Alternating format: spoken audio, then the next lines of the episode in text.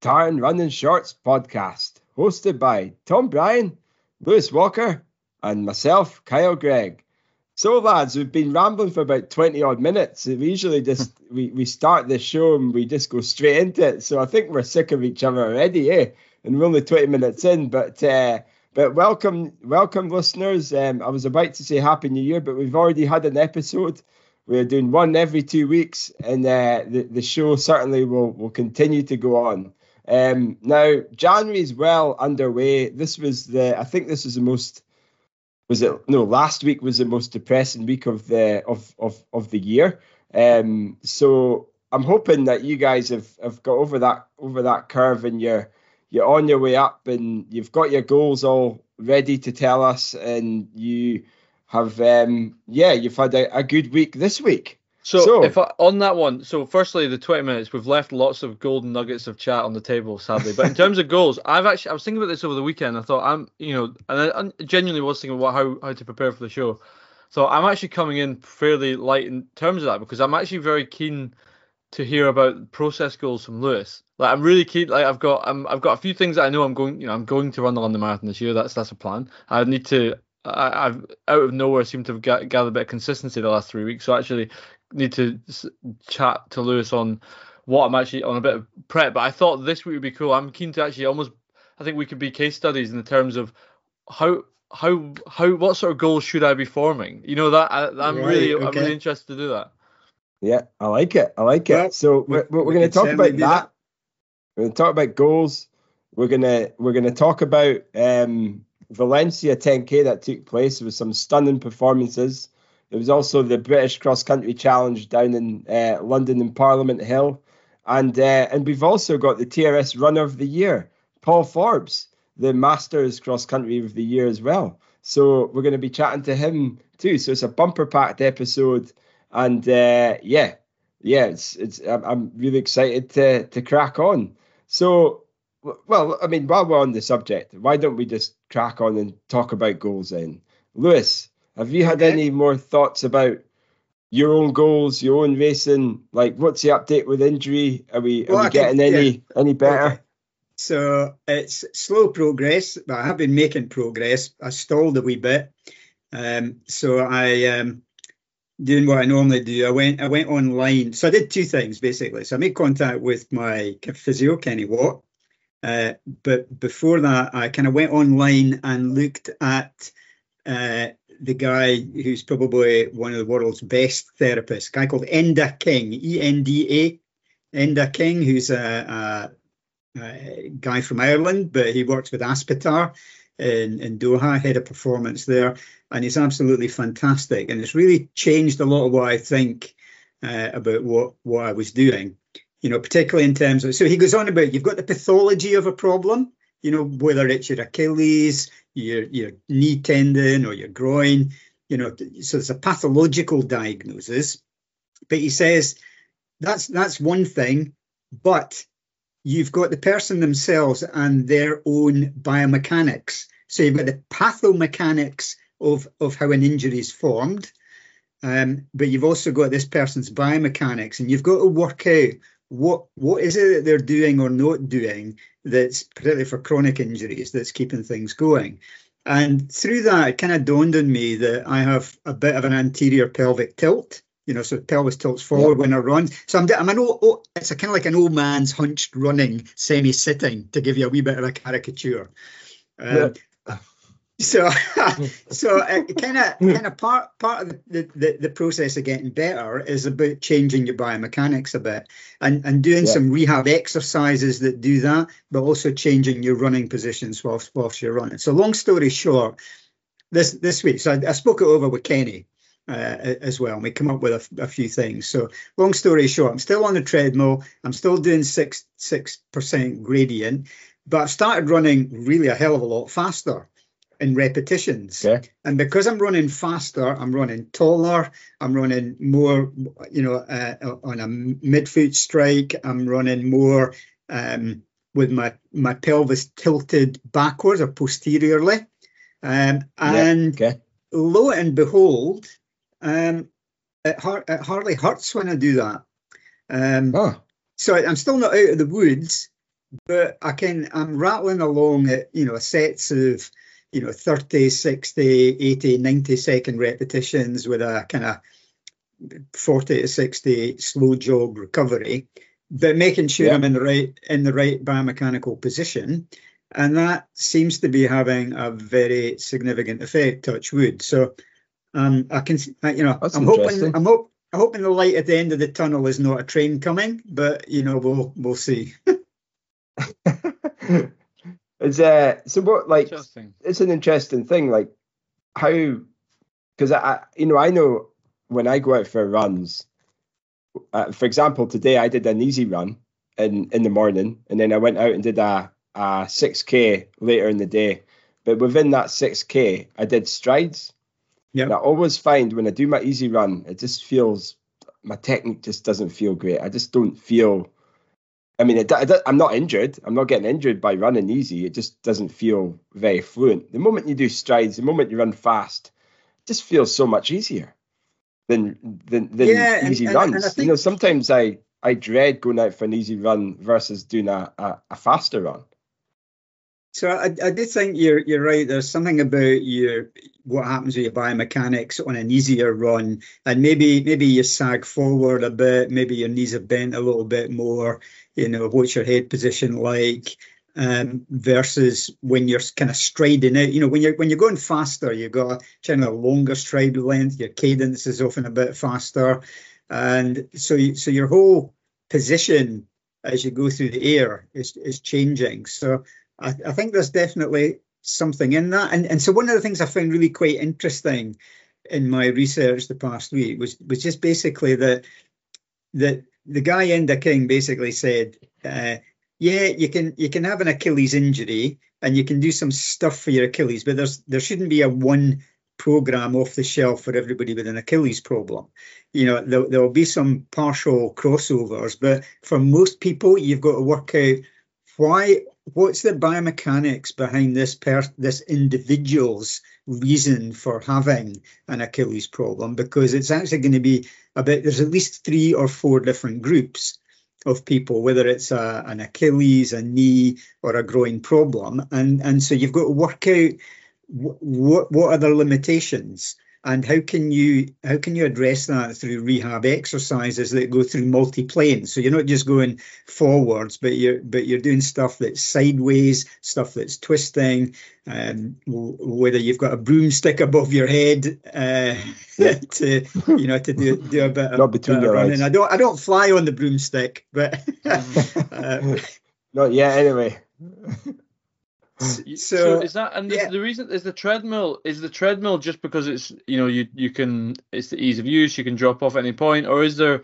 is there something about doing it on a treadmill that is that no no, no? The, the reason I do it on a treadmill is that is that running on the flat outside well whether it's on the treadmill or outside brings on the problem because there's more of a drop of of your leg on landing if you're if you're on a gradient of about six percent you don't you, you know your your your shin drop is is way is way less. Oh, you know so you're not you're not landing with the same force. So it takes the force out of it. And and the higher the, the higher the gradient the more you kind of shuffle up like you're in your slippers you know? Mm, and being an old man and having old man slippers then it kind of fits. Love it. well i'm glad to hear that you're progress. you know there's something that's yeah progress exactly. Um and talking about progress, to you know, generally for for runners and athletes to progress, we need some goals, and and you know, this is what we want to talk about. Is Tom's just revealed some of his goals he's got. Um, you know, my goals are, are, are kind of you know, not really. I'm, I'm still up in the air in terms of what, what that looks like for the rest of the year, but certainly imminently I'm doing Tallahassee Marathon. Um, I've entered London Marathon. Uh, and nice.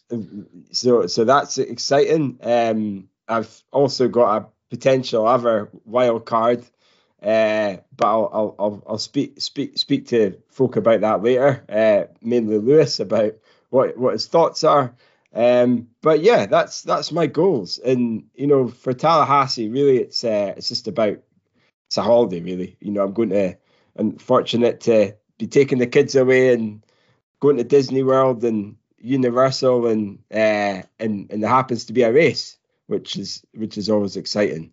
Uh, and and I need to get I need to get my Tallahassee win. I'm two seconds and and, and not a first yet. So who knows who'll turn up, but who knows what what will what will happen in in in uh, in Kyle's Kyle's world when when he gets to the, the start line. Who knows? Hopefully not not a honey gel at mile 22 again, but uh, fingers crossed. So so that's my Hey. goals. There's there's not a huge amount of goals there, but um, it, But then, I'm so on the, pro- to on the purpose, so talking about goals, then uh, you said a lot of things there, but none of them to me were goals. You know what I mean? Like there was, and I, I think that's where you're gonna run race. Yep. You're gonna run the London Marathon. Fantastic. I don't, I don't see that for you. That's not a goal. You're not looking to make the start line. You're looking to, or maybe you are. Maybe you want to, but and that's It's a where good when I question, was but thinking. I don't know what the, the goal I've got. The, the only goal I've got is to to try and win Tallahassee.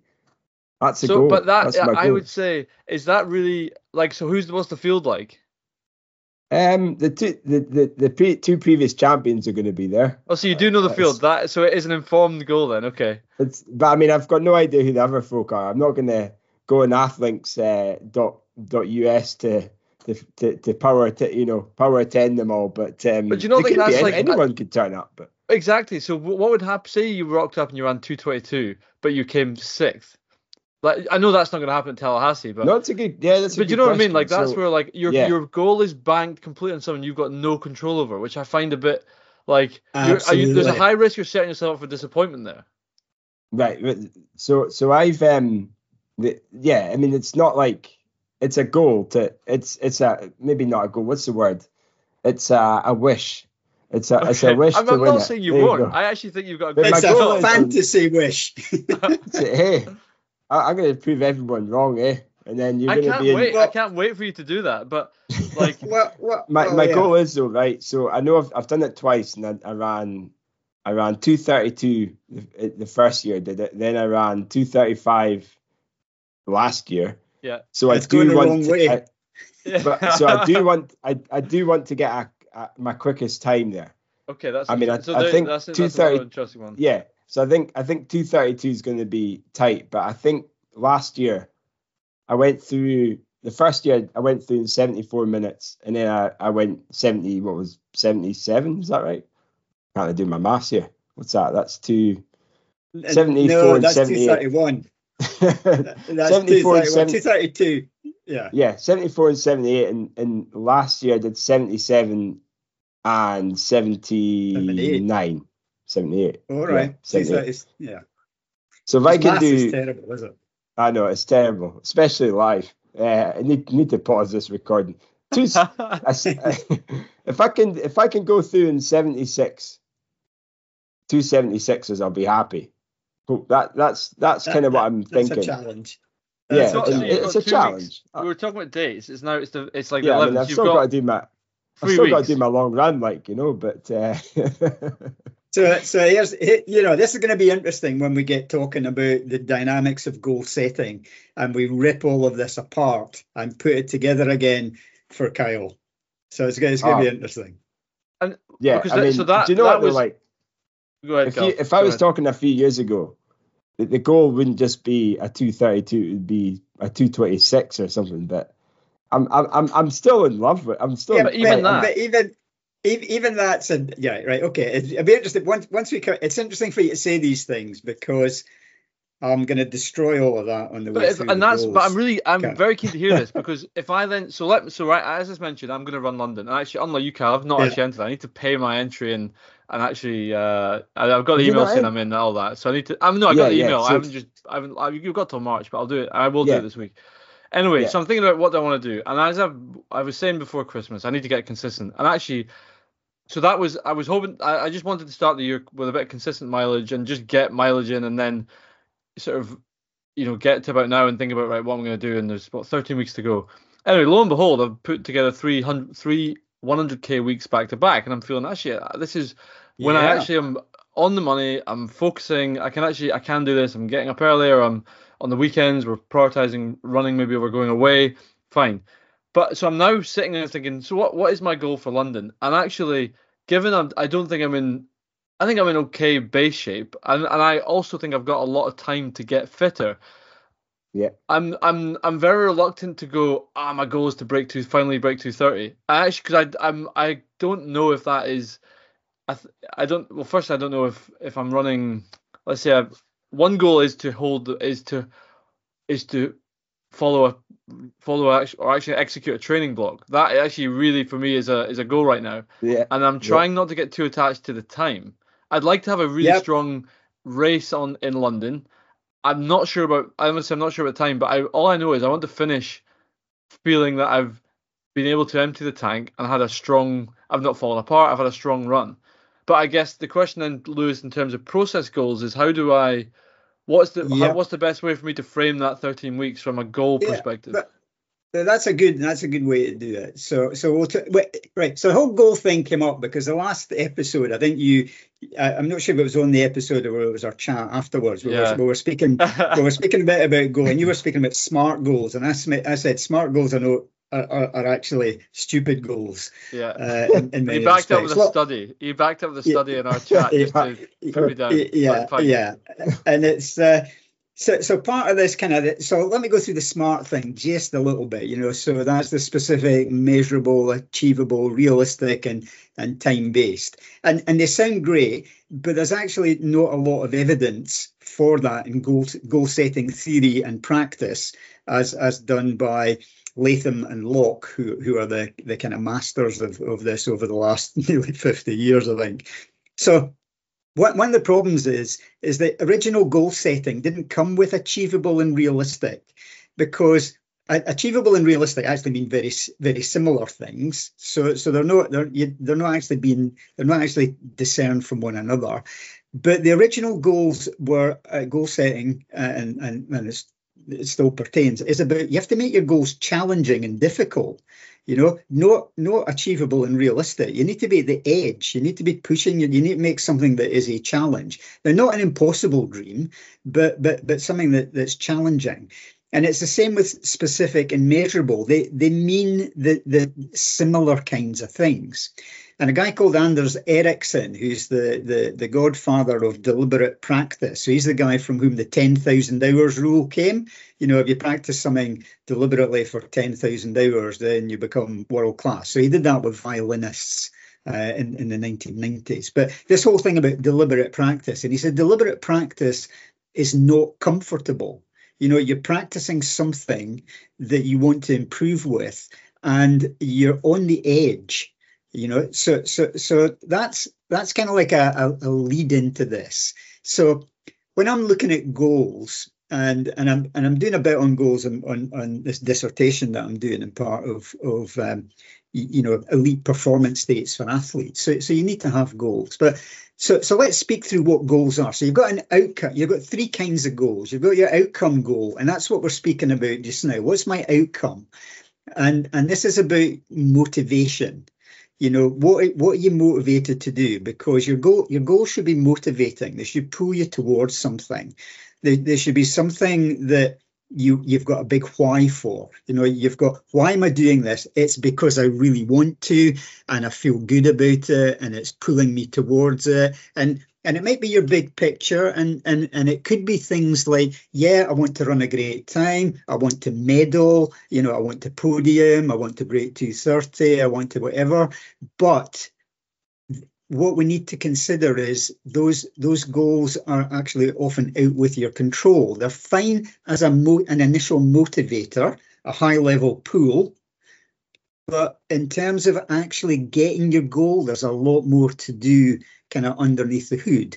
And what we need to recognize is a lot of goals are um, what's in or what's out of your control. And so running sub 230 might be out of your control. The, the you know the, the weather might be awful. Mm.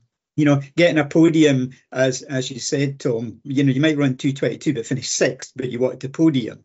You know, you've you're not in control of of some of these kind of really big You might goals. take a honey. You might take a honey gel at 19 miles and shit yourself. Yeah. You know, many things can and- happen. yeah, I never shot Yeah, myself, by the way. so but but it is important you know so so in terms of the the motivation uh, there's really two types of motivation. There's intrinsic motivation. You're doing it for you because you want to, and you're inspired to to to be attracted towards a big goal. So that's intrinsic. You've got extrinsic motivation, and, and many athletes are pushed by that. And that's kind of things I feel I ought to do this, I should do it, I must do it, or I'm doing it because my parents uh, said I needed to, or my mm. coach said I needed to, or I'm doing it to impress, or I'm doing it for an external reason. And, and generally, the goals that are done through shoulds and oughts and musts, you've got a much less chance of of uh, you know of making them happen. So, but the, the, you know, we've all heard the expression, you know, big, hairy, audacious goals, the BHAGs.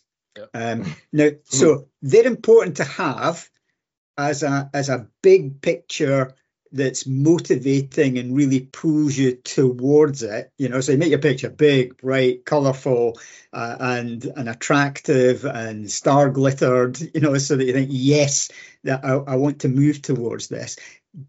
But that so that gets you your motivation and your big why, but it doesn't get you started with really getting the goal. So we've got to dip down, uh, you know, a couple of levels. So the first the first level that we dip down to is is something called uh, mastery or performance goals, and so your, your your mastery is about what what are you already good at and what can you improve. So this is about about you doing stuff that improves you, and and what you've got to be careful about this is that the goals that you set have got to be more approach goals rather than avoidance goals. So, what do I mean by approach? I mean towards what you want rather than away from what you don't want. So, yeah, avoidance goals would be uh, things like I don't want to finish last in this race, you know, um, and uh, or I don't want to be beaten by so and so. These are avoidance goals. Or uh, another avoidance goal whether it's athletics or or at work, is that I don't want to be showing up as as not being good enough. Um, and you know, so if you couch your performance goals in avoidance terms, this is what I want to avoid or or or, or steer clear of. Um, then the evidence is is pretty clear that that it's it's not great for uh, for getting getting you any goal met you, you have to look at it in terms of uh, yourself rather than other people. So your master, it's it's about where are you now, and what can you improve. So that's that's a performance or mastery goal, um, rather than basing yourself on other people. So sometimes that's called a normative practice. A normative practice is when you you say, "Oh, I want to do as well as so and so," but that doesn't actually work terribly well.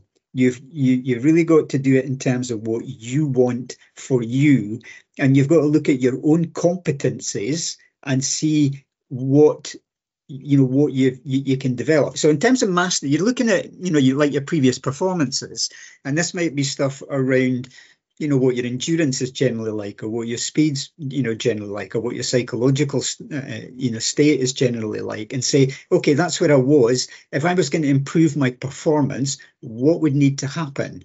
And this comes back to what you're, you're saying you know tom uh, earlier really about um, you you don't want to set a goal for london um, that is um, you know directed to time or, or or or, whatever but you want to you want to set a goal that is more about how can you get the best out of yourself and and what would that mean? Regardless of what the time is going to be on the day.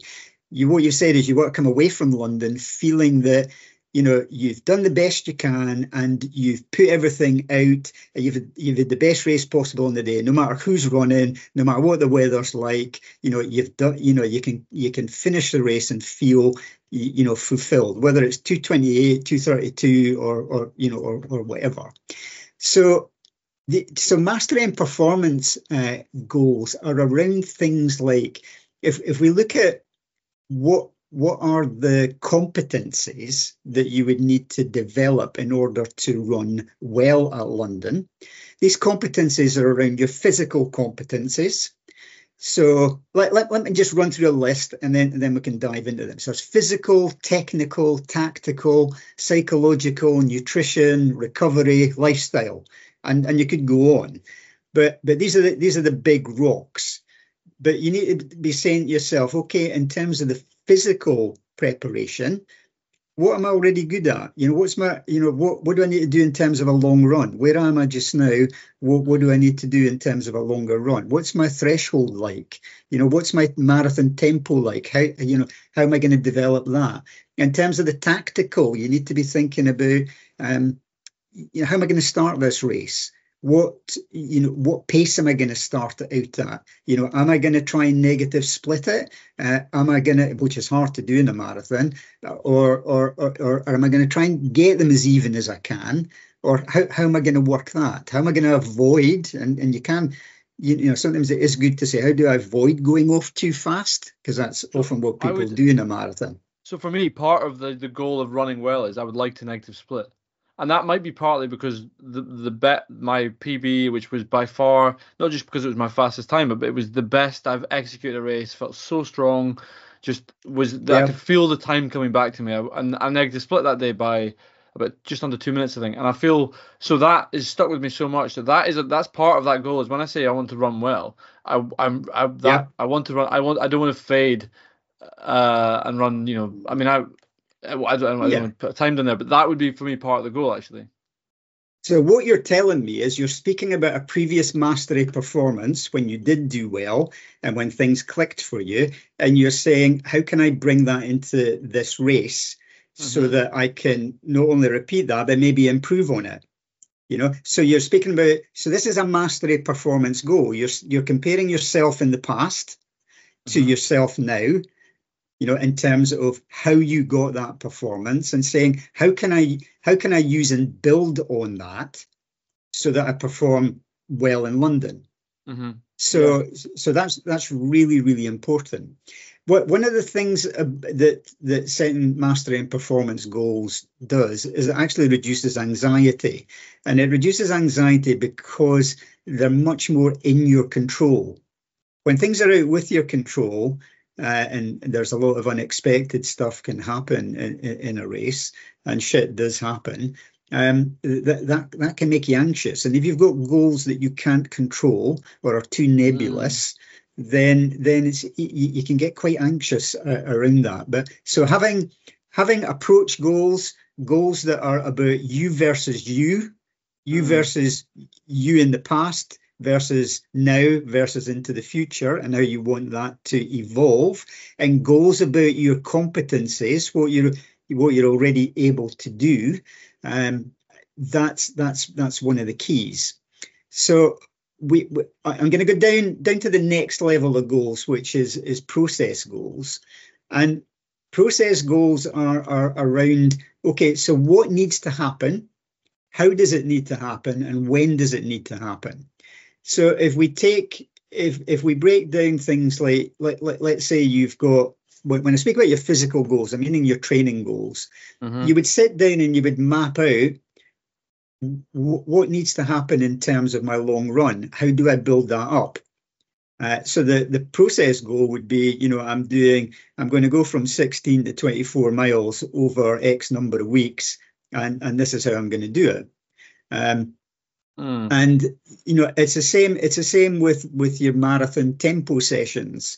You don't you don't suddenly start off with a kind of full blown marathon tempo session. You build into it, but you're going to say, "Am I going to do them every two weeks?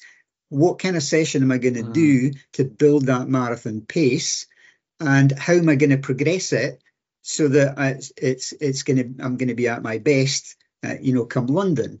And these are all things that you have got control over you could say things like, okay, psychologically, and this is a thing I, that really interests me. Uh, well, all of it interests me, of course, but but I like I like the psychology bit, which is you know how how am I going to prepare psychologically for the, the, the marathon? What am I going to do in terms of my self talk? What am I going to do in terms of how I focus and concentrate? You know, what what am I going to do in terms of um, you know how I'm controlling myself during the race, particularly if I go through a bad patch. And so, what skills am I going to use? And and so you can train these psychological skills in the same way as you train your your max VO2 sessions, your threshold sessions, your hill work, your, your marathon tempos. You can train focus, you can train concentration, you can train your self talk, you can train your imagery skills, and you don't leave that till the day. So a process goal would be to say, I need to start speaking to myself better in my head because you know when things get tough, I say really crap things to myself, like "Oh God, Kyle, you, um, you know you're just useless" or something like that. You know, you got this negative voice that that that comes in, and you know, and if things are going badly in a session or a run or or you've hit a bad patch, generally folks start saying bad things to themselves. And the research is, is pretty clear. When people give up, it's it's because the the rate the rate of perceived exertion they can't they can't cope with that anymore uh, psychologically, and therefore they give up. And often physiologically, they've they've actually still got enough in the tank. And, and you know what it's like when you know you stop because everything feels awful and the voice in your head is telling you to stop. And then, you know, 10 minutes later, you say, shit, I wish I'd carried on. Yeah. you know, I feel okay in there or I feel better. Everybody's mm-hmm. had that experience. Yeah. And, and, and so we need to prepare for that and, and preparing a good self-talk um, strategy uh, for, for your race, particularly for when go, the going gets tough, is, is really important. So you've got psychological preparation You've got your nutritional preparation. So, in terms of a process goal, you've got to be saying to yourself, okay, what do I need to do in terms of nutrition? Am I just going to rock up uh, to the London Marathon and uh, uh, have a couple of gels on the way round and not plan it out? Or am I going to plan not only what I'm going to have on race day, but I'm going to plan my race breakfast? I'm going to plan mm. the 24 hours beforehand in terms of my carbo loading, but also you know, in in the weeks before the race, how am I going to train my gut to cope with? Let's say I'm going to do 60 grams of carbs per hour in, in gels, which is generally the minimum that that, that folk are, are, are looking at. If I'm going to do that, I need to train my gut. So I need to actually have a performance plan that that uh, makes that happen. You know, so so again, I need to need to be looking at that. What about my recovery? You know, I need to plug in some recovery stuff as well. You know, whether it's recovery training, you know, whether it's a massage, whether it's a sauna, whether, you know, there's, there's all sorts of things you can do. But these are all process goals that you've got to say, what am I going to do? How am I going to do it? When am I going to do it? And, and, and they all build to that mastery performance, which is you getting the best out of you on the day, and that's that's all you can do. You know, you might want to beat other folk, but you have no control over that. You might want to run a great time, you have no control over that. You know, you no mm-hmm. no control over the, the, the total outcome. But but what you do have control over are all these other things that can help you get the best out of yourself, so that you can say, uh, you know, I brought everything to the table, and I gave it I gave it my best shot. Mm. Now if, if you use process goals like that, what the research shows very clearly is that massively increases your self belief. And self belief, or what's called self efficacy, is your ability to say, you know what, this is possible for me. I believe that this performance is possible. And self belief is a key factor in performance. Generally, when people's self belief is high, and it's legitimately high, it's not a false kind of kind of belief, an inflated narcissistic belief. When people's self belief is high, they get a better perception of control, and that you know they they perceive more things are within their control, and that leads to increased performance. So process goals are by out of all of these goals are are the ones that research shows very clearly lead to better performance.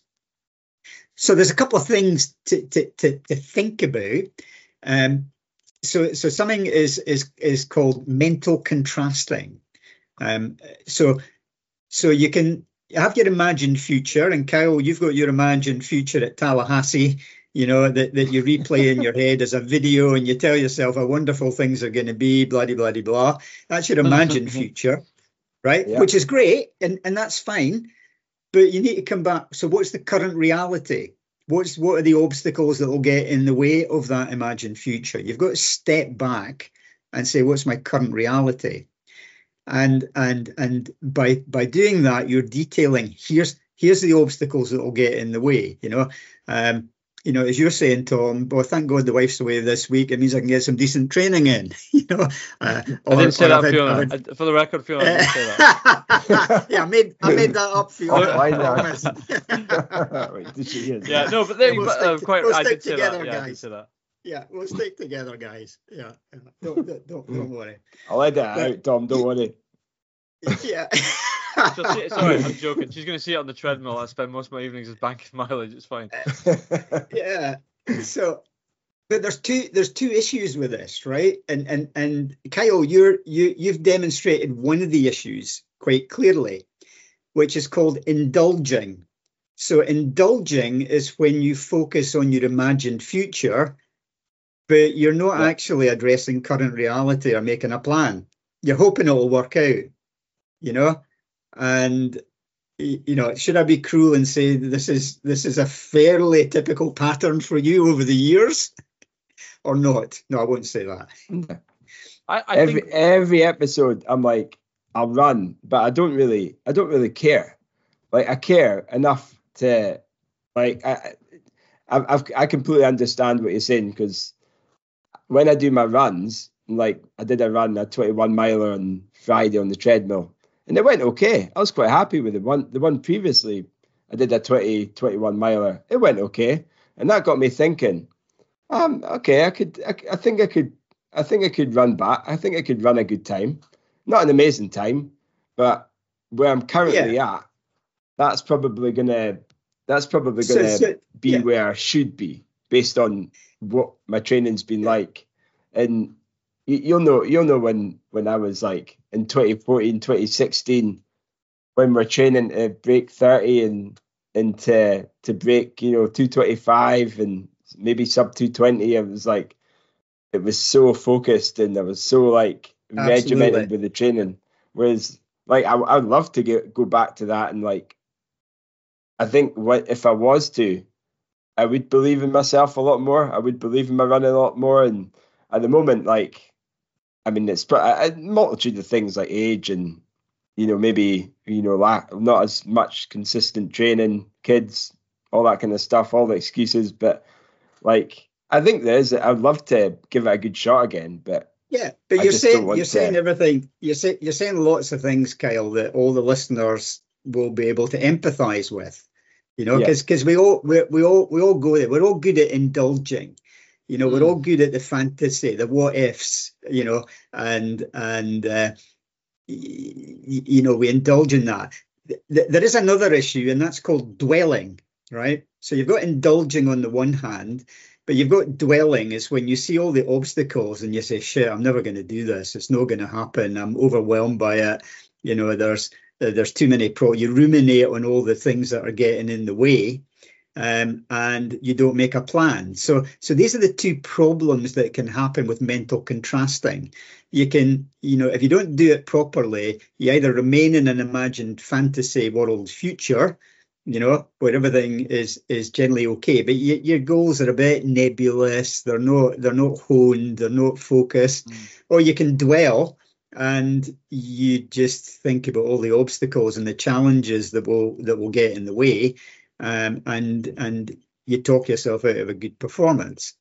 So does that go back to like uh, like how much do you want it? How how bad do you do you want it? If you really really want it, you'll you'll do everything to you know you'll you'll put everything into that, and you know you'll almost you know yeah, forget no, about no, all the no. other stuff. No, no, no and that, and I'll, and I'll tell you why because because that means that you're relying simply on motivation alone by saying all right yeah.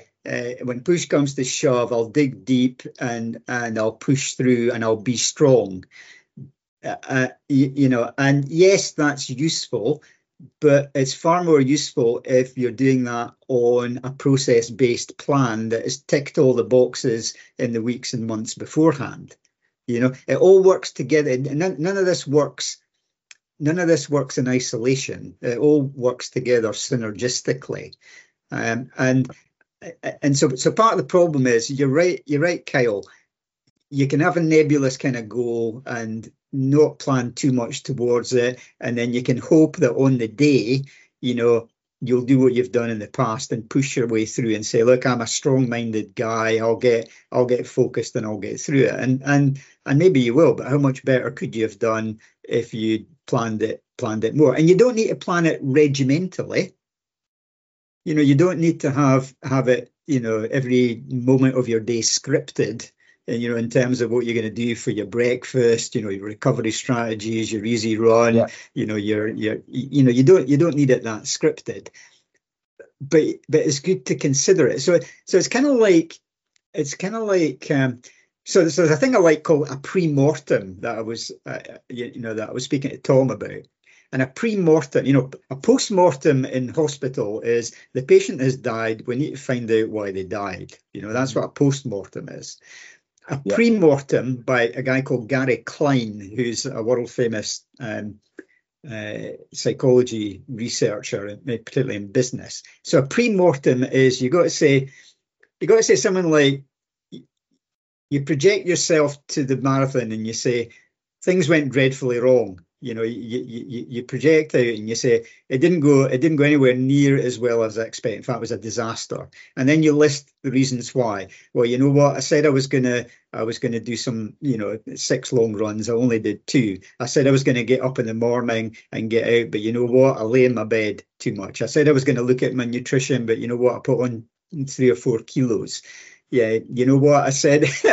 I said I wasn't I, I wasn't going to overtrain, but I did overtrain. You know, there's a number of reasons why you could you could underperform, you know, or or you know your goal dies, as it were, and and you can work those out beforehand, and then you can put a plan in place called an if then plan, which you know you, you, can use to your advantage. And it's and it's a process goal as well. So basically if you say to yourself kyle you know i'm going to get up at 6.30 each morning and i'm going to go out and do an easy steady run just to just to accrue some some miles and i'm going to do that five days of the week you know if if you put that in a in, in a plan you can say if if it's raining or if i don't feel great you know what? I'm going to put my I'm going to put my shoes and my kit on and I'm going to go out for at least 10 minutes and see how I feel. You know, that's an if then plan. You know, if if the weather's crap, if I feel crap, you know, for no good, you know, not that you're unwell, but you know, for no other reason than oh, I just can't be arsed today going out. Um, you you you're more likely then to bite the bullet and go out and then continue. You know, you, you, might do your 10 minutes, but generally you feel after 10 minutes, actually feel okay, and, and you'll continue. So if if then plans are are, are again, guy called Peter Gollwitzer uh, has, has done heaps of work, and they put stuff into action. I, I often use this with with middle distance athletes. You know, what happens you, you, know i get to say what happens if you go off too fast what happens if there's a faller what happens if you're the faller what you know uh, what happens if the pace is too fast? What happens if the pace is too slow? So they develop an if then plan. So if this is going to happen, then this is what I'll do. So yeah. so it becomes if you plan it in that way, the then statement becomes quite automatic. And, yeah. and and it happens more automatically. It's it's it, it it's like a post hypnotic suggestion for your for your brain. So, yeah. So in, mm. essentially, what what this culminates in is something called a gap analysis. So you take yeah. all those things that are physical, technical, tactical, psychological. You work out what are the key bits for you, and you do a gap analysis. You say where where where is it I need to be on a score out of ten, you know, on these various skill sets and competencies. Where am I now? You know, what's my number now? what's the gap, you know, and then you work out, you know, you've maybe got 10 things written down and you work out, you know, my top three or four big gaps. This is what I need to plan for. I need to, I, I then need to say, so this is what I'm going to do. So this is process goals in action. It's the process of getting from A to B. It's not just simply wishing that, that, that the result is going to happen and hoping that you'll get there and it'll be okay. It's actually planning out planning out the the, the, mm. the, the sort of key bits. You're, you're looking very thoughtful and nodding your head there, Tom. What's going through your head? So I'm, I'm I'm writing a lot. I've taken I've been writing down a lot of the, the sort of key points, and I've started I've started scribbling. So I've written in the center of my page. I'm sort of as you were talking, I started started letting the pen follow. So I've said London. So I want to head of London, and I haven't. I'm just on the process side of it. So I'm, I can maybe come back to some of the pro stuff and the. But I think you know I want to from where I am now. It's not necessarily what I need to, but what, what I want to. But I guess what I need to do is I need to build my endurance again, and I need which involves. Uh, I also need to build my speed endurance, and I need to uh, remain as healthy as possible. Um, I yeah. see those as three things I would like to do.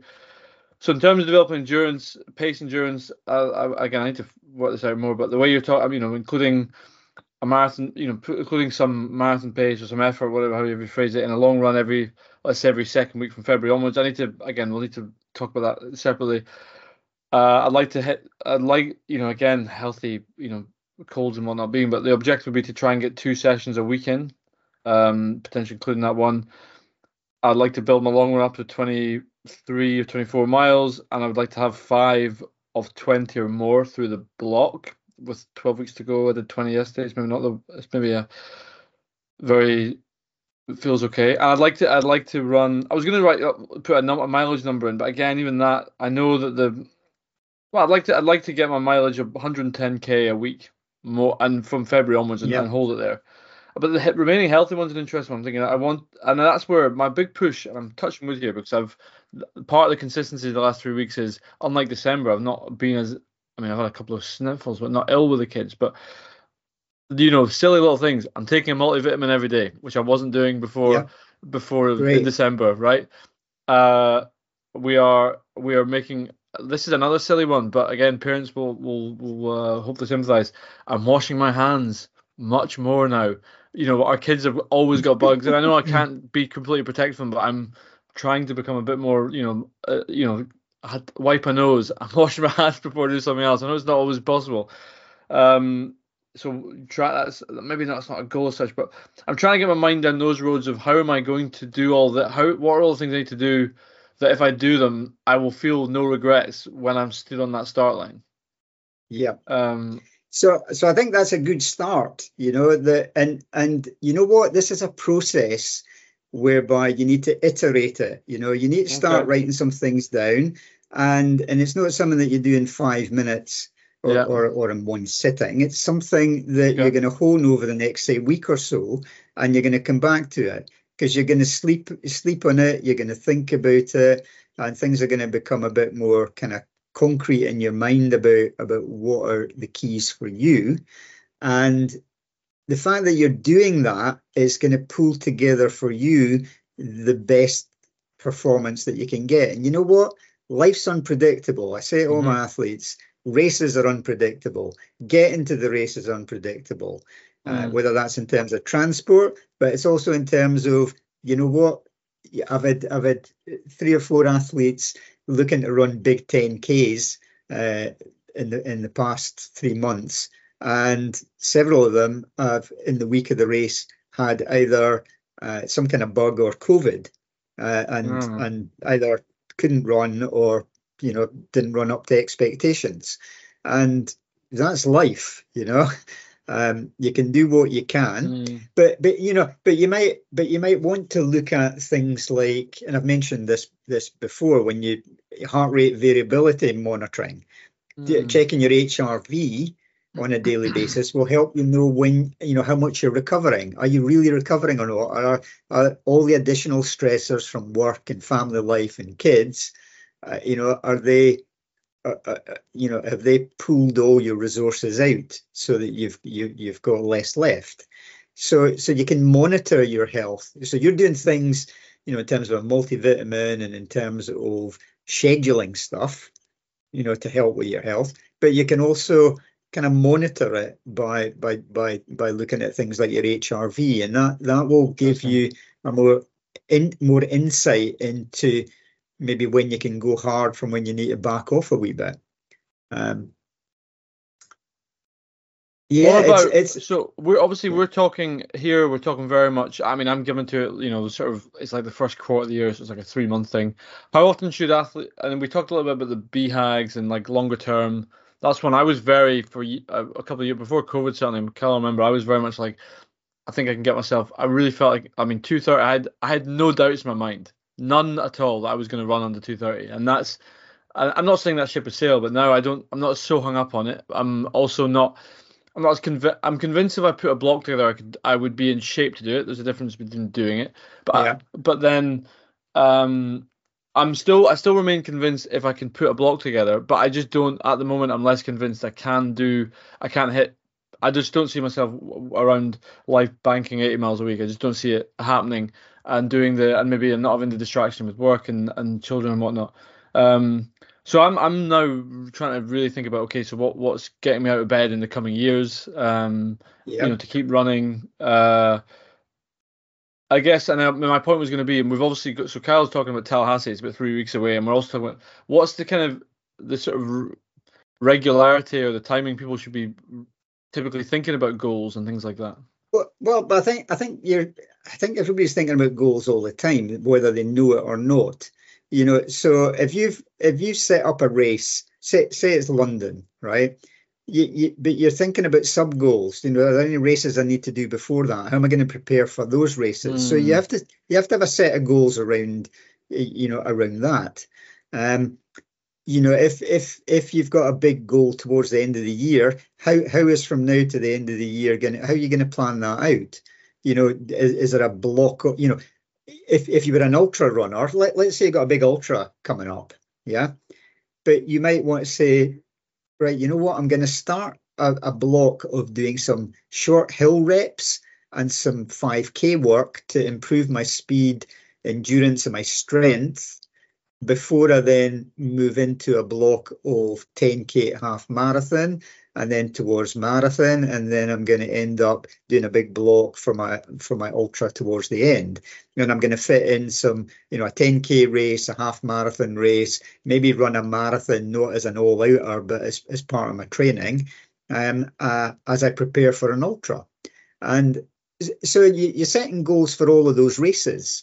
You know, you're you're using those kind of mastery and performance goals to say you know, technically and tactically, what am I going to what am I going to use these races for? What psychological skills will I practice within these races that will help me for my big race? Mm. You know, so so and any time you step into a race, you've got a goal for that race about how yeah. you want to, how you how you want to, to do, and and there's stuff there's other stuff we can speak about that that is the key for my my dissertation, uh, and we can speak about it at some point. But it's about how you self-regulate during a race. You know, what your race plan's one thing, but when you get racing, how do you self-regulate no matter what happens? You know, mm. you know, shit is going to happen. How do you use your you know, how do you dial up or down your arousal state? How do you keep that self-talk right? How do you keep the imagery right? right? How do how do you pull on your previous mastery experiences and performances from the past that tell you, mm. yes, you are a good runner and I can get through this?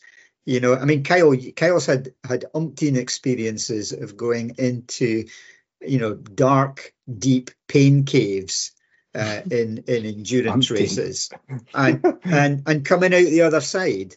Now, yeah. you, you know, if you've not had that experience before, it's it's impossible to teach.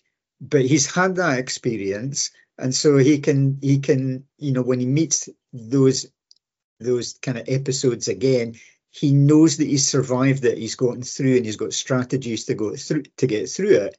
That that's him drawing on his previous mastery. And you know, and, every, and everybody's got these these types of experiences in the past, and they don't necessarily need to be running. There could be some hard thing you did in your life. You could have climbed a mountain. You could have, you, you know, you could have had a difficult childbirth. Um, you, you know, things that were hard, but you got through. Um, and you can use those as experiences to draw on. Mm. You know, and but if you plan that out beforehand, then then you're much more likely to be able to draw on them when obstacles happen during a race, particularly in longer races. You know, the the, the, the key thing, you know, although when we look at ultras, there's a recent study that's come out to say that yeah, your max VO2 and your threshold are still important, even though you're running an ultra. Um, uh, you, you know, the key the key thing is around your ability to um, use your nutrition effectively, um, be, be, because it's showing that that the folk who run really well in ultras have got the nutrition off pat. You know, they're they're they're really good with that, and they're able to get through difficult times. You know, and and so so you need to you know that's what you need to prepare for. And and Kyle's nodding his head there because Kyle's been there and and and he's done this in the past, and and and that's part of your your problem as well, Kyle, is that you've had success in the past, you've been there and you've done it, and it's kind of like, well, you, you, do you just repeat what you're doing? You're getting a bit older. Although the research says 35 to 45 is when uh, ultra runners, you know, reach reach their peak. So you, you still got, that excuse is straight a wee while to go. but so I told you my year's uh, my year's next. My year's from August 24. Why? Because you want to be a masters athlete. Masters athlete. Um, but yeah, there, but that master. in itself is that that how does the, so the goal becomes to win some as a master? I don't know yet. I need to. I need to. It's an evolving process. This, uh, yeah, maybe goals. maybe to bookmark this thing because we mean, we had this for a while, but we maybe we can move a follow up one. But I think what would be a nice way to kind of we started with Tallahassee, maybe to bookmark this for now. So Kyle, having heard all this, and it certainly's got my cogs worrying a bit. How does that give you? Do you think any differently to Tallahassee then in terms of how you might approach it? It's too late. It's too late. Amazing. That's it's fatalistic. That's fatalistic. But that, uh, that's called indul. That's still it's in, both indulging and dwelling. You know, yeah. he's still in fantasy uh, land. You know, but he's got be honest. Bit, ah, I'll, shit. I'll, I'll be honest. I'm, I'm just uh, I just haven't taken it seriously. I haven't I haven't taken running seriously for that's my point. Like quite a while. What are you going to do in the first mile, right? What are you going to do in the first mile when that race starts? I don't know. I didn't see. Go with the leader, happens. run your own set of pace. I'm, before the, the week before, I'll be probably like 50 miles of walking around Disney. So well, that that has to take into account. So I won't really know until the day. Uh, it's it's, so it's a, tra- it's a training people, run in preparation for London. Yeah, but it's a training run that you want to win. That's the. This is what I don't understand. Dude, like, I don't want. I, I would like to win. Okay, right. I, if I if I win, if I win, that's great. If I don't, then you know what? Like, ah, I, have got. I'm oh, going back I wish to Disney this race was televised. Day. Honestly, I, am tempted to write to the Tallahassee organizer and ask them like, just get a kid on it with a with an iPhone, filming the front. Do you know? Don't don't That's all I want to, to see. I meant I meant I'm down as an elite athlete, so uh, they might they might forfeit my uh, my accommodation. But uh, oh, no, I, am I'm, I'm looking for like it, it it's like super interesting. If I was serious about my race, I would do all this, but I do it for my athletes. I get them to plan their goals and to write what they're doing. For me, just now, it's just it's it's too it's not it's not important. It's not important enough for me. Uh, yeah, so exactly. So that's that's exactly right. So you're looking at your motivation. You're actually when you say it's not important, importance is about why. You know why you want to do something. You're saying it's not that important, and that's why um, the outcome goals, in my view, are still important to to you know to make. If if yeah. your outcome goal doesn't motivate you that much, then you ain't going to perform, and and you're telling us very clearly that that you're not actually highly motivated. It's a kind of get round, see what you can do. If you if you get the win, it'll be great. If you run well, it'll be great. But if you don't run well, you know, it won't be a disaster, and you know right. you're not going to get too hung up about it. So that this is not what we're doing here with you is not really goal setting because you've not you've not actually you're not investing emotionally in a big performance, and that, and that's yeah. fine. That's fine. Mm but you can't but don't use goal setting because because that's not what it's for goal setting is about challenging goals that bring you to mm. bring you to your edge and Yeah. you're you're not you're not doing that just now. Maybe you will for London, or maybe you'll just pace Debbie. I don't know. Who knows? I don't think she wants me to pace her though. So There's there's no way offered? Cal's gonna. There's Have no. offered? There's zero chance. Zero chance Cal's gonna want to look at me sail away from him in London. No chance. I mean, just I ran the fastest TRS marathon last year. He's not going to let that ha- lie two years in a row. If he doesn't break it in twi- if he doesn't break it in Tallahassee, you can be Oh, sure of in course London. you did. You did run faster. So you last you guys didn't you guys are doing a self versus other thing now. you know, I I want to. You know, Kyle wants to avoid. Uh, you know, not being the best TRS marathon runner. You know, That's my goal. That's my goal.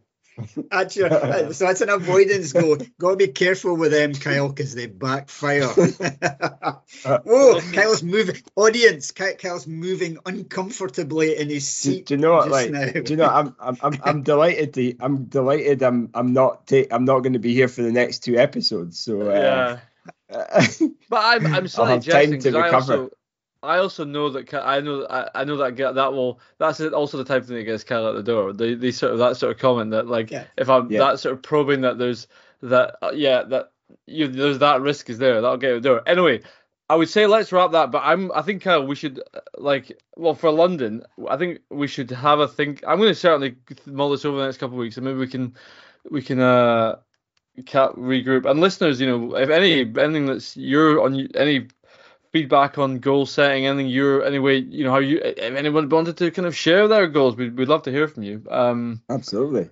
very cool shall we Yeah, wrap up I enjoyed with- that. I enjoyed. Uh, I enjoyed very cool not my part, but um, listening to to Lewis and and and and one thing I was going to say is like people will be probably asking like, how do I start this? Is there like a is there like a template people can use or you know what's is there anything out there that people can say right for a 10k or you know these are the these are the steps you need to think about when it comes to focusing on these some of these process goals. I, I, I think I think there's all sorts of plans out there that, that folk can get for 10k's half Yeah. marathon. You know, they're, they're basically just training plans, but they're not customized unless you pay a lot of money for somebody to speak to you and customize it.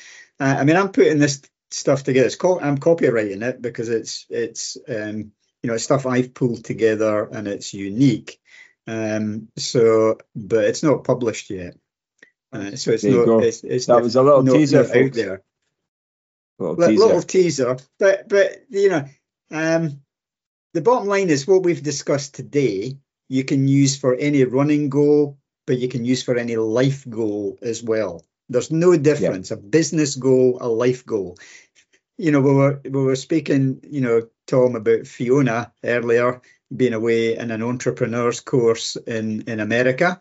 And then you know the kind of stuff that she's doing, this would work incredibly mm-hmm. well with in terms of business goals.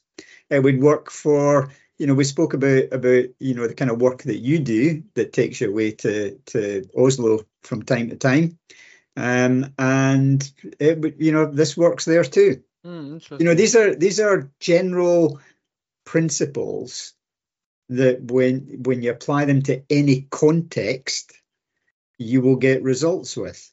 And this and and th- this has been proven in education, learning, um, you know, whether it's sport, whether it's business, this works.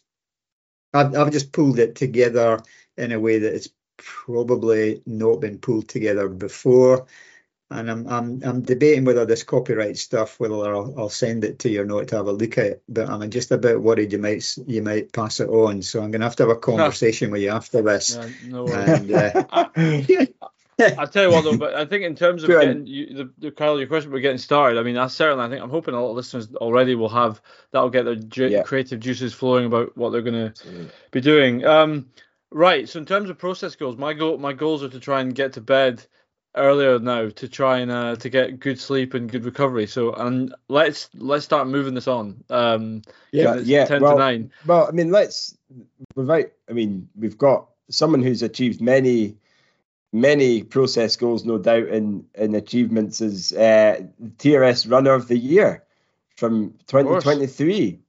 And also the Master TRS Masters Runner of the Year, uh, and you know many an accolade last year, world records, champion, world championships galore, um, is none other than our previous guest, uh, Paul Forbes. So here is Paul Forbes.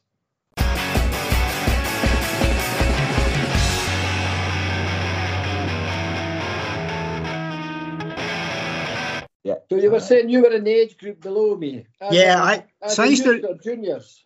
so I, I so you were a junior when I was a youth. Right. right. And uh, so I would run against guys like John Scott, Derek Innes, Terry Young. Uh-huh. You maybe remember those those guys. You probably don't Well, I do. remember me, but I, I, I don't, unfortunately. no. It, depending on how quick or how good you were, you would spring up on my radar at some point, or not, as the case may be. Eh, eh, Uh, yeah. You didn't.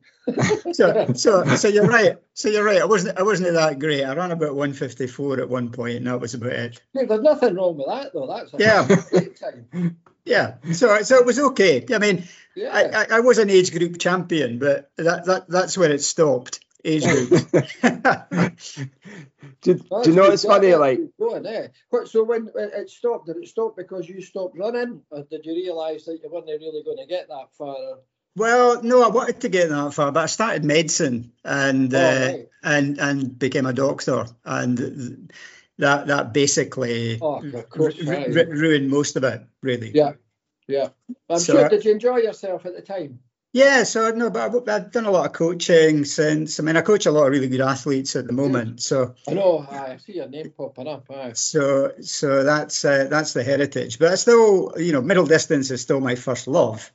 Of course And, um, what else it- could it be? Yeah, well, well, well, exactly. Although I have run kind of 10Ks, half marathons, marathons. Uh, Um, yeah, so it's, I've, I've got a wide range from 800 to ultras in terms of the folk I coach these days. ultras, But, good grief, eh? but Uh, yeah, that, yeah, no, you, you you would never you would never survive beyond probably 3K would be the longest you might race, is it? It's funny you should mention 'cause I'm, I'm running a 3K next week, or this weekend. Okay. Uh, indoors, it's the first 3K I've ever tackled that I can remember. Eh? oh really? Yeah. It should be, it should be interesting, Uh, to the least. Uh, yeah. Where, where, where is it, Paul? Where's the It's three the British indoors, the British Masters indoors down in um, uh, Sheffield.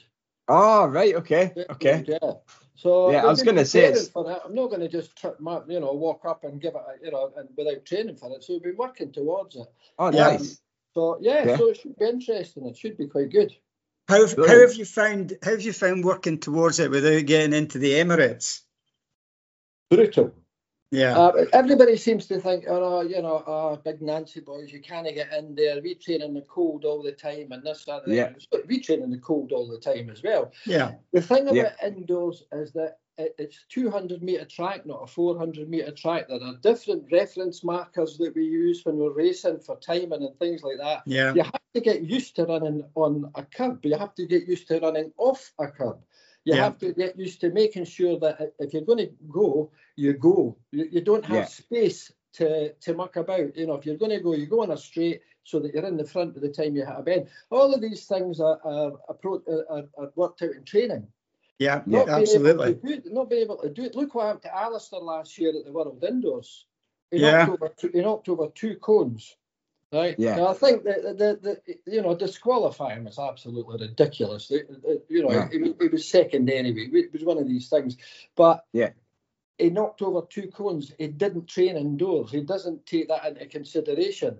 Yeah. You know, Yeah. where at, at the speed, relative speed that we're going, um, you need to be, cover all the bases, and training indoors on a track is one of them. Yeah. Absolutely. Do, do you know what this is? Uh, this is this is great conversation. Like I didn't want to even introduce it. The moment you both of you came on, it was like let's record this. There's been no introduction or anything, but I love it. You know, I, this is this is what people want to hear. The you know just uh, you know legends of the sport in, in various disciplines. But you know, Paul, um, you know, Lewis meet Paul, whatever. You know, we've, we've done all those meet and greets now. Um, Lewis is our our co-host uh, with with Tom as well. So uh, right. it's um and, and Lewis is my coach too, so it's kind of gone full circle. You know, Lewis was an 800 meter runner. I didn't actually know your time, Lewis, until now. Uh, you kept that that in the down low. But uh, that, that, that was 1977, Kyle. So a Was long, that- long time ago. I always ask, always, always ask them, Kerr, what time did you run? Just to make sure they they were as much as me.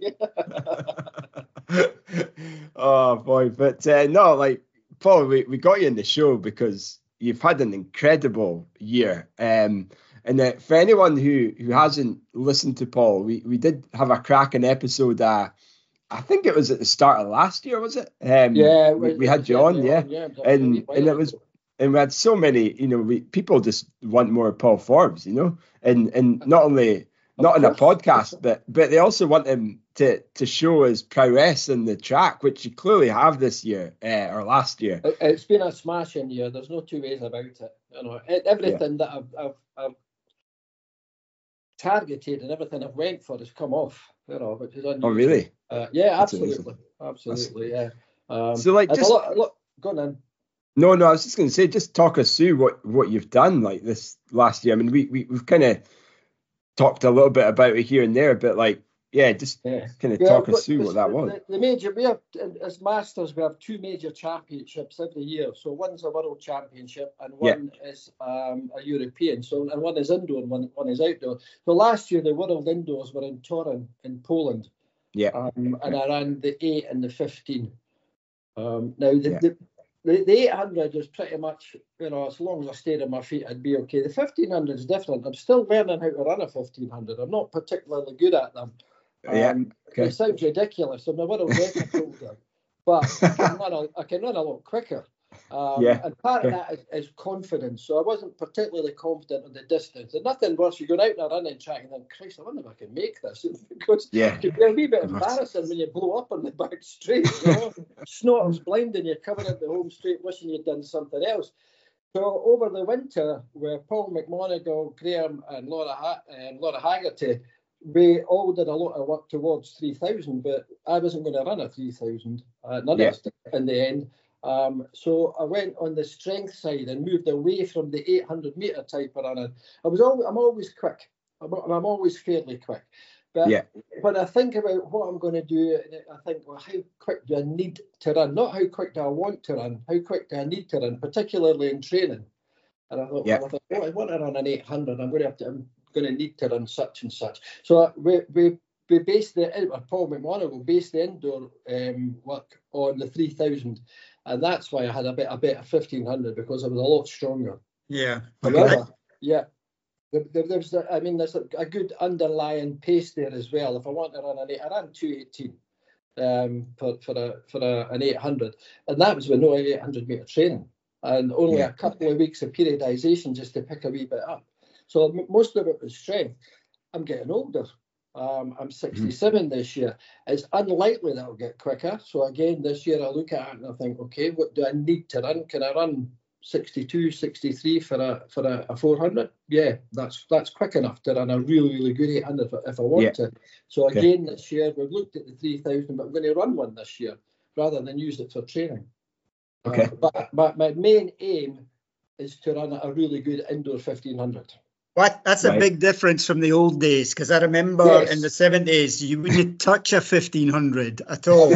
Anything beyond 800, even a even a 1k you were feared of. No, you, you were obviously weren't paying attention, Lewis, because every year I ran a 1500, usually the, in the East Districts. In the east, yeah, like yeah, yeah. Mickey Um, Mouse. yeah, well, Mickey, but it's, uh, listen, if you're winning a 1500 title it's District, I bet you'd take it. Um, Uh, well, well, you, you, you probably would. I mean, there was guys like Adrian Weatherhead and that in those days as well. He used Well, to. I- yeah, I did a bit of training with Adrian for uh, you know a good bit of the time. When so this, I mean, the training squad we had was absolutely was phenomenal. phenomenal. Yeah. Yeah, but it, it was all geared towards speed. At the time, when I was training with, with Adrian, um, quite often he said, "You need to move up to the mile." He says, "He says, Yeah. Good at it." He says, "You need to move." I didn't want to. I wanted No. to a stay 100, and that, that's it. So I stuck to my eights. Um, goodness knows what I might have run over the mile. Yeah, yeah. Was it Bill Walker that was it Bill Walker that coached you? Up to a certain stage, and then I moved to John Anderson. Yeah, All right. I fell up till I was about 21, 21, 22. And then I moved Yeah. Yeah, um, I mean, two phenomenally talented coaches. You know, very Uh, intelligent. yeah, absolutely. Yeah. Bill, Bill was great. Yeah, dealing with somebody like me is it's not easy. Very mercurial to say the least, you know. But um, they got the best out of me. They were great.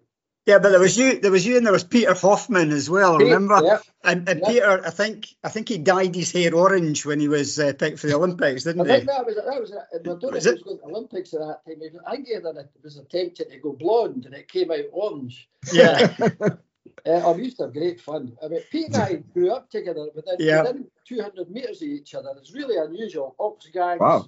I, was in a prefab. Pete was up the road in the tenements. Um, Yeah. And you, to, to get two guys so close together in that environment at that time in the 60s and 70s. Um, Wow. And we, we both ended up at well, Pete Olympic Games and Europeans and we at three Commonwealth Games. Yeah. corner it's other. ridiculous. I mean, Peter was probably the most beautiful runner that I have ever seen. Uh, He just, Classical style. he, he was just what a style he had. Yeah. He was just like liquid gold going around the track. Yeah, it, it, it, was. It was very, very quick, Pete. Absolutely phenomenal. And and, and unfortunately, it was an Achilles injury that finished it all. It just Yeah. did not go away. Um, But but he had a, he had a great he had a great kind of range from like 50 meters to 800. I mean, he was really a four eight eight guy. He was a speed merchant eight 800 meter runner, wasn't he? Because he it was about Yeah. 146 six or something. I think he ended up running. Um, just a wee bit slower than than yourself, but he, you know, I mean, he, he won Scottish titles at sprints. Um, in fact, Yeah, he- I, I'm, I'm sure he won three ace titles. he would go and train with Wells and, and McMaster and that. If they were Yeah. doing starts, people join in with him. And Yeah. then like, Christ, look at him absolutely flying. You know, they couldn't, Yeah. couldn't believe the, the, the pace that he had on him. It was good. He was Wow. a 46 second man over Yeah. 400 as well. Yeah. Jesus. Um, so he had it all, apart from possibly the robustness in in his body to cope with the training for the. I'm, I'm you know, I'm looking in hindsight now when I think Yeah. about where we were and what we were doing. Um, and when things like that happen, it's just it's the robustness of your body that can't handle the, the, the preparation or, or the work that you need to do to get to where you're going. That, Yeah. That's just an opinion, of course. Uh, could be talking shit. I don't know. but, well, but, but uh, the training used to be way too hard in those in those old days at times, you know, and and and it was the best that folk had at the time. I mean, I was coached for a point by Frank Horwill, and right, and, and and Frank basically, if you weren't being sick in a bucket um, after a session, you hadn't trained hard enough. You know, it was it was that kind of intensity. Aye. I people ask me now, what would you have changed? And I, I would I would not have trained as hard. You know, I look back at it and go, God, we were absolutely killing ourselves. Um, I, I- I'm 145, but I, I look back at the diary, and that week I was running sets of 600s. yeah, You know, and Yeah. the, the pace that we were running was incredible. So we were virtually racing every week, and, and the taper would be a day off, and then go, and then go Yeah. away. Where now, That's I, mad. I mean, I, I do two harder sessions a week, and the rest of it's just you know a tempo run and jogging. So what kind of what kind of sessions are you using in preparation for your 3K then? What, what are you getting done? in the past, I've, I've, you know, always prepared me. I've got a training diary here, just in case these questions come up. Today, I was at Airdrie with Paul McMonagle on a ring. Um, the weather is absolutely atrocious. We've got the most beautiful new track at Airdrie, by the way, and it's free to get in and on. All right. Oh, it's cracking. The same sort of surface Ah. we've got at Meadowbank, which is an absolute belter. So today we're in three times 600, 400, 200, with 45 seconds between the six, the four, and 30 seconds between the four and the two. Yeah. And we're aiming for 39 seconds, just under 10 minute pace for the um, the 10k. Um, Okay. we did, three sets of that. Last Yeah. week we tried to run three by a mile at Strathclyde. Uh, we couldn't get anywhere. Everywhere was icy. The only person that completed the session was Laura Haggerty. I got I got one and a half of them in, but and I picked up a wee niggle in my calf. And again, going back to the back in the day, but have just kept going. I don't keep going anymore. I stop.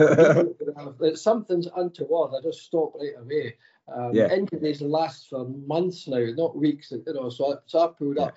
Paul McMonagle pulled up. He'd fallen off his bike the week before. I think he was covered in the bruised ribs. So a lot of battered in three by a mile, a two minute recovery. Five by um, a thousand, we had two two minute recovery. Sessions like that Um, and we just get into a nice rhythm when we start banging them out. We, we ran a, a, slightly quicker session a couple of weeks ago, which 12 400s with 60 second recovery, and we're running them in 76 seconds. So we're all that's uh, decent. Running well. Aye, that's, that's, yeah. that's a decent session for anybody. So have you got a, have you got a time in mind? Have you got a goal in mind? I, initially, I'm going to run the I'm going to run the the the, 10, the, the 3k at the European Indoors. Okay. So next week or this weekend will all be about the distance, getting the distance in, finding out how I feel. Um, I, no, have, have I got a time in mind? Yes. Am I telling anybody? No. No. right, right. uh, but it's not going to be anything fantastic. If I want to run fantastic times, I'd much do it in a championships, much rather. But yeah. It's unfortunate because Alistair would usually be running. And over a distance yeah. like this, I'd, I'd much prefer Alistair to be in the race. You know, I don't want to be yeah. stuck in front my, my, myself. Eh? I, I, these, you know, 15 laps, if I was at the front trying to focus for that amount of time, I, I find it difficult. Um, yeah. I may not find the pace difficult, but just the, the doggedness, you know, the, the, the, resilience to keep banging them in, the laps in. It'll be well, interesting to see how Yeah, it'd be great. Yeah, so it'd be great to sit on Alistair's shoulder and let him do all the work. I mean, he is far more of a distance runner coming down. Absolutely, yeah, absolutely. absolutely yeah. Aye. And, and this, this, that's, I think we. 15, yeah, the 1500 yeah. hand out like that at the World Championship. Yeah. You know, um, what, what does he do? it's been caught between a rock and a hard place. And I'd known for, for months. So I thought, I'm just going to sit behind him. It's as simple as that. And yeah. I'm very, very fit going into that race, very fit.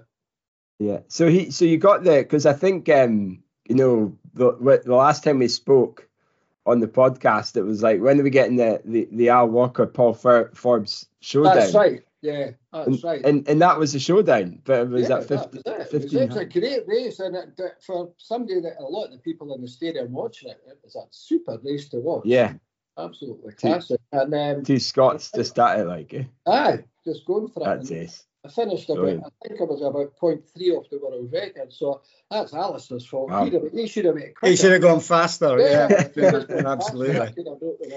Do you still do you still get the same buzz? Do you still get the same buzz now? Do you get more of a buzz? Um, I, I, the same buzz. Any, I just yeah. I enjoy racing. It's absolutely wonderful, you know. But I also enjoy now the planning that goes into it, um, and having my own wee group to, to train, but not my group, our group to train. Yeah. With well, yeah. and everybody else is competing as well. And it's great for, you know, we all feed off each other, and it's nice to see everybody running really well. Yeah, I get a buzz out of it, absolutely. My family love it as well. Everybody thinks yeah. I know. Do, do you know it's um, also quite, you know, one of the reasons I think you're voted for the TRS Run of the Year is because you're not, you know, you've clearly you've been a, a, legend in the sport. You know, as a youngster, um, you've you've come back into the sport and you've you've you've achieved great things in in the sport in terms of world records, world championships. But you know, the, the, the TRS Runner of the Year, and I'm sure all the other awards that you got, it's not just about the achievements; it's about the person, the character, Absolutely. and what you give back to the sport. You know, you've you've give. You know, I, I know you've you've done a few things. You know, you go on podcasts, you've done a Sweat Elite video and things like that, and and you've also you, you've you've given talks to to some of the athletes, you know, anybody the, that will listen, athletes, and to anyone who will listen, you know, and like, it's it's it's just amazing, you know, to to like, you know, see see what you've done for the sport over that period of time. It's there's brilliant. so much. I mean, it's, it's been a lot packed into the last sixty-seven years or whatever. It's been absolutely brilliant fun that the knowledge I can't take that with me. It would be remiss of me to take that away. You know, I should be sitting speaking to people like Lewis and coaches and things like that. Yeah. I haven't got anything prolific or, or to, to, say a, a, prophetic or whatever, but there's probably things in there that I, I take for granted. The other thing, yeah, oh, I never yeah. thought of that. That's a good idea. Yeah. And and that information needs to be fed back in to the coaching system or the athletes or whoever. And I'm dead serious, you know, people ask me the, most ridiculous questions. Some of them ask me super questions that I can't answer. And I go away and think about it. I think, well, that's not, you know, hmm, maybe you know, he's got something there. Eh? Other guys yeah. take it to the to the extreme. Somebody, uh, this was in Braga a few years ago. I was running, and he came up with this question: How do you transpose? And he went into this big dive, and I thought, there's my bus, pal. I'll see you later. I just, I, I hadn't clue what he was talking about. I said, it's just Yeah. running. Uh, Yeah. aye, there's, there's other bits involved, in it, but it's just running. But we need to give all that back into the sport again. Some of the youngsters that are coming through are brilliant. You know, absolutely super. I, I, I love watching them coming through. And but I need to say to them, just take your time. No, take it, Yeah. take it easy. Don't batter yourself to death by by any manner of means. Eh? Yeah. That's Keith. How That's Kyle and Lewis. Say hiya. Yeah. you Hello. doing? How's it going? Okay, cut. Packet of crisps. Right, that's his mum. and dad. Look sort of it. Um, right, so that, all that, I, I I thoroughly enjoy talking to people. Life, I, I think is great. I mean, I'm also looking for other things. You know, I'm getting older. I need to look at other avenues to keep myself going, um, to improve. Although the, pro- the the big word relative is now involved in anything because of your age, but I can still improve from where I am. So I like to Yeah. talk to people and find out what's going on. You know, Yeah. doing. Do you find them like you know obviously there's that the age and, in performance and you know you've you've mentioned that you don't want to it's not about it's not just about improving times now it's potentially at some point it might be just you know there might be a maybe a decline you know um, who There's knows not- there's not- will You like, know, what's there's not maybe about it. Of course, there's going to be a decline Yeah, at some point. yeah. And it And- may be, a, it, it may be a, a, a, just a quick boom. You're right, right off the end, or a, just a gradual, you know, um, Yeah. reduction in. and what do you think things and things like that. But so I, I look at all the all, all of these things because it's going to happen. There's no two Yeah. ways about it. I still work three nights a week, and in these three nights, I provide health and social care to elderly people up in Balerno and Currie, uh, uh, they're just Yeah. up the road there. So, to, effectively, I can see the future. You know, these people are, are 90 years old. And You don't want to avoid that. Absolutely. You know, you can't avoid it. You want to um, delay it if, if, Yeah. if you want. eh, you want to try and delay it. So keeping myself healthy and fit doesn't um, make me immune to the vagaries of life. Far from it. I could wake Yeah. up tomorrow morning and be ill, and that's it all over. But if I'm going to go and compete, and I want to compete well, I have to look at the other avenues to make myself strong, stay as quick as I possibly can. But the big things is injuries. I mean, God Almighty, you know yeah a, a soft tissue injury years ago would have taken a week, 10 days to, to, to go away. Sometimes now it's seven or eight weeks. You Yeah. know, Mhm. to, to get back to the point where I'm up on my toes and running. So we're very, very wary of things like that. Um, So- and What about strength work, Paul? Then are you are you putting strength work in? Do you do? sit ups, press ups, so a wee bit of this, that, Yeah, the step ups and things. I don't do an awful lot of it. because that, that's I- maybe it's maybe an avenue to think about because that, that is. is one of the keys as as you get older. We we lose ten percent of muscle mass every decade. Aye. So Well, Laura Haggett, tra- Laura's a physiotherapist by trade, eh? And she's always at us. She, she does gym work. She does she does um, powerlifting and does. okay, She's as strong as a bloody horse. Graham Gemmill, Gigi, he started doing it now as well. Um, right, Monaco goes to the gym. I don't know.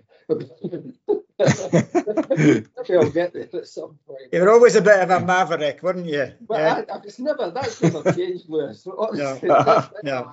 hands up. Aye, whatever. Yeah. Um, so at the moment, everything seems well, but I do wee bits and pieces. I do. I mean, I've got some um, chairs at the back that do step ups on and, and whatever. I've got some weights up the stairs. I brush dust them doing now and again. eh? Right, there we go. That will do me. old school, just old school. It's it, you know, and it seems Yeah. to work. You know, I, I, I keep saying to people, if you're getting away with something, it means you're doing something wrong. But I'm getting away with something that, that so far so good. Eh? Yeah, well, no, there's a good moral in that. You're absolutely right. take it. Yeah. Um, I think other people go on and they, they say about um, longevity. You know, you're turning back the clock. They're not turning back the clock about anything. A lot of it's down to your, I suppose, your makeup as well. The, the, type of uh, physique and the, the way that you approach your attitude's a big thing. You know, Yeah. um, as well. Yeah, Uh, yeah. they go on about longevity and you blah, blah, blah. That's that's fair enough. And it would be great to get to 85 year old and you're still jogging and everything's okay. But longevity gets to there's a point where longevity becomes a curse. because you're sitting in a chair, you're not doing anything, you're sitting looking at windows because you're immobile, you've lost your independence, but Yeah.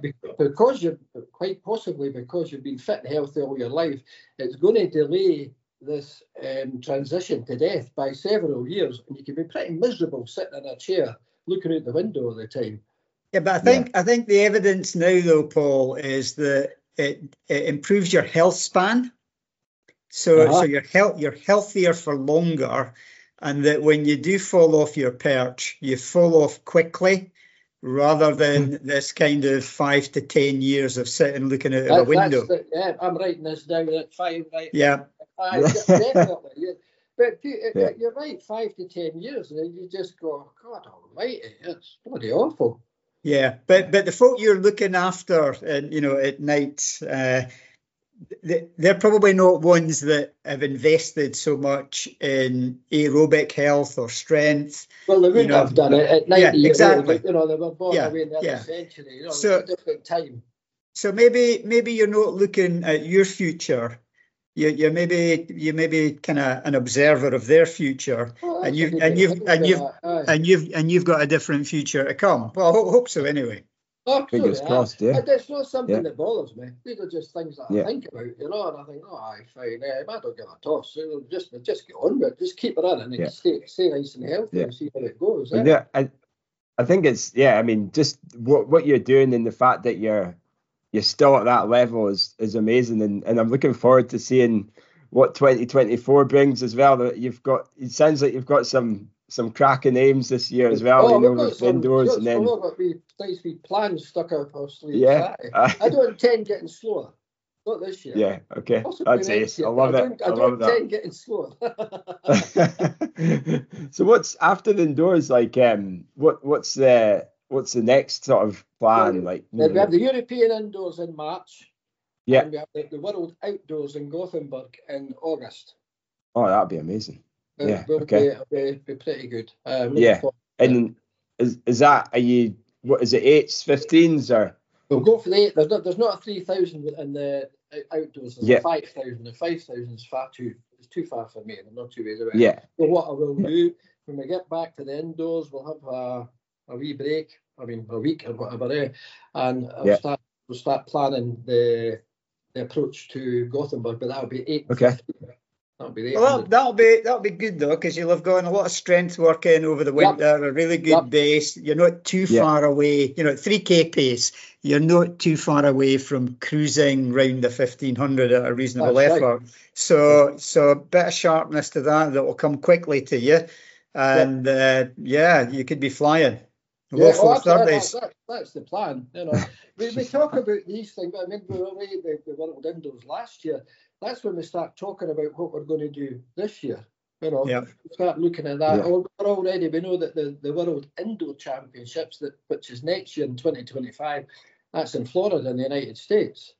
Right. oh, I we- need to get we- there. Like, Yeah. So Yeah. um, we're looking at um, where are we're going to stay, how are we're going to get there. So that, you know, th- these plans are When- well before, and then we start looking at what we're going to do, what we what we're going to run. So the, the plans are, are, are well in advance for not only this year but next year. yeah, well. into next. Yeah, that's amazing. Well, Paul, it's been fantastic to hear from you. And uh, again, you know, it It's uh, always a said- thrill coming on. Gets Yeah, nice to talk to you as well, Lewis. yeah, Yeah. sit down Well, sometime and have a wee chat, mate.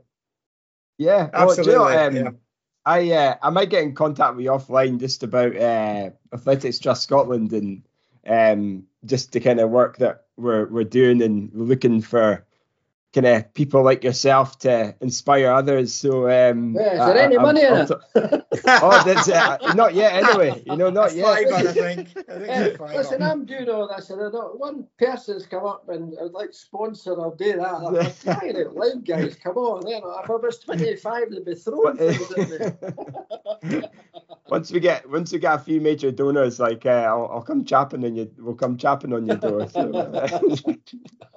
but uh, no, it's brilliant to see you giving back to the you know to the community and and still still in it. You know, you're still there. You're still Enjoy the, it. the it's a simple, athletes. you know, it's it's Oh, yeah. enjoyable. It gives me something to look forward to, and it Aye. keeps, it keeps uh, the the people that I know, the people that help me, they're they're absolutely wonderful. Everybody enjoys to see me do well. I enjoy seeing them doing well as well.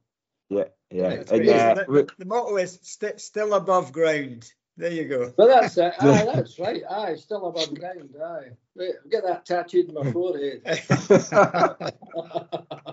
and uh, hopefully Al Walker can come back and you know once he oh, gets, Gallus uh, getting getting injured, you know, that get another showdown, like flipping it. Not even a showdown. Just be nice to see Alistair getting see him running. Yeah, Uh, we know how frustrating it is being injured. Yeah. Um, he must be going off his off his head, eh? It's terrible. Walker, yeah, yeah. I I did see that he's starting to get outside again, running. I don't know. That was a couple of weeks ago. So um, yeah, f- fingers I've crossed. idea, but I wish. I mean, I, I just, I, I hope. But we need characters like Alistair in the sport as well. You know, the Yeah. exceptional runners. Um, because Yeah. we encourage people to take it up. We encourage people to have a wee go. Yeah, Uh, yeah. Ca- Alistair's road road races are phenomenal, absolutely Aye. incredible. yeah, Um, so we really need you back, Al. You need to get fit, mate, and get back on the Yeah. back on the track again, eh? yeah. Well, thir- Oh, and- 34 minute 10Ks are pretty shit hot at his age. exactly. Aye. He's five months older than me, by the way. You know, Yeah. So he's, uh, Ah, is he? Stamping it along, He's eh? Yeah, Oh, staggering. mad. But, aye. Well, thank you so much, Paul, for coming Okay. on the Not show. at all. and, It's uh, been great talking to you. Thanks very much for having me. Oh, yeah, you Brilliant. take care. Catch up with you guys. Bye. all right, mate. Cheers. Bye-bye. Catch you Paul.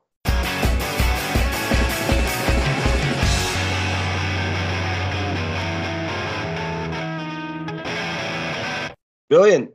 Thank you so much for coming on the show, uh, Paul. It was, as always, fantastic to hear from you. And uh, yeah, it was, you know, just a, an amazing journey you've had from starting the sport to, you know, in your your your kind of later years. And I'm sure, you know, Lewis, you got a, a chance to catch up with him too. You know, Yeah, well, yeah, that was no very, doubt. that was fascinating. Yeah, yeah, absolutely fascinating. Do you know it's funny? We're saying all this and we haven't actually done the interview yet. So there you go, folks. Uh, Yeah. we, we actually going to insert the interview. Could have went terribly, but I'm sure it wouldn't have. So anyway, but uh, the- a couple of other short things we're going to uh, just speak about very, very briefly, um, since you know we've all got bedtime. Is uh, the Valencia 10K was on last weekend, and uh, we had another none other than Megan Keith and Alice Goodall were taking part. So Lewis, no doubt you found the live stream of it. Uh, do you kind of want to just narrate some of the Yeah, results? well, and uh, well, I mean, I'm just going to speak to Megan and and and Alice, who, who ran incredibly well. I mean, Megan 31.22, third fastest ever Scot on the road, seventh fastest in the UK um, ever. Uh, just what a, what a fabulous performance, and she probably ran about four and a half k of it by herself.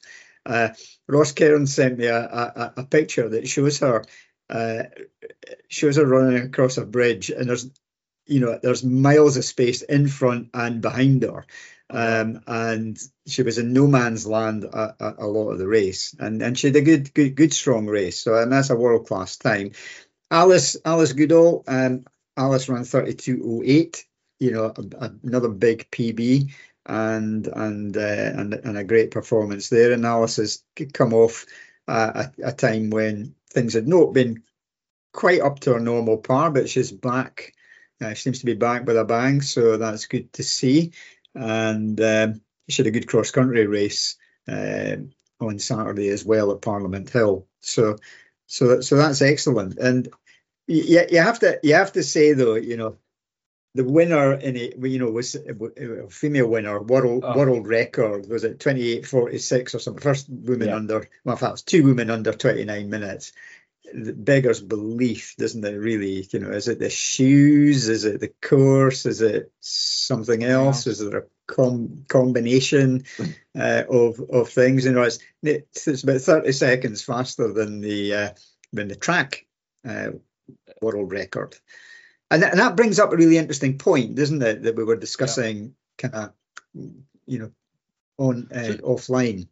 Yeah, I mean, the, the question I had for Lewis beforehand was I'd seen there was a bit of debate on Twitter about this because it, it turns out that uh, Jess Judd had run uh, a time that was basically, if you take her gun time and her chip time, I'm just bringing it up now to see it. It was like her times essentially straddled the qualification time for the Paris Olympic for the Olympic qualifier for 10,000 meters, and there was a bit of debate about whether she could use her gun time or her chip time, and blah blah blah. But actually, then what surprised me is a you can qualify for the for the road for the track 10,000 meters on the road, and b you can do it in a mixed field. And and I I'm, I was keen, keen to get Lewis your thoughts on that. Well, I, I did find that um, quite interesting, and I had a wee online um, spat uh, with uh, uh, Mr. Mr. Rhodes, the photographer, uh, who is a Jess Judd fan, uh, who was going on about it because Rule 27 that I found, Rule 27 of the UK Athletics um, uh, process for Paris basically says that you can't do it, you can't do it in a mixed race. Um, but I think that's probably mixed race on a track. Um, and what I've since kind of heard is the World Athletics. If, if it's a World Athletics uh, event, and which which Valencia was, then it seems that that the times could be taken. Um, so part and parcel of this is that there's very few early season 10Ks that will allow someone to get really fit for a 10K on the track uh, and run the qualifying time and then be running well again a few weeks later because it does take a wee bit of recovery running 10K on a track. Um, so I can see why they've they've brought this ruling out.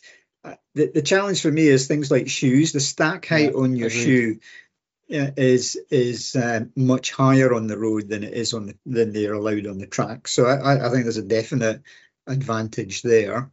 Um, then it is, as you say, it's a mixed race, so the, effectively there's there, there is pacing there. So so these are elements for the road bit, but we were also discussing that um, World Athletics have basically said that in cross country the top eight ranking women at the end of this uh, cross country season will also get invites to the 10k in Paris.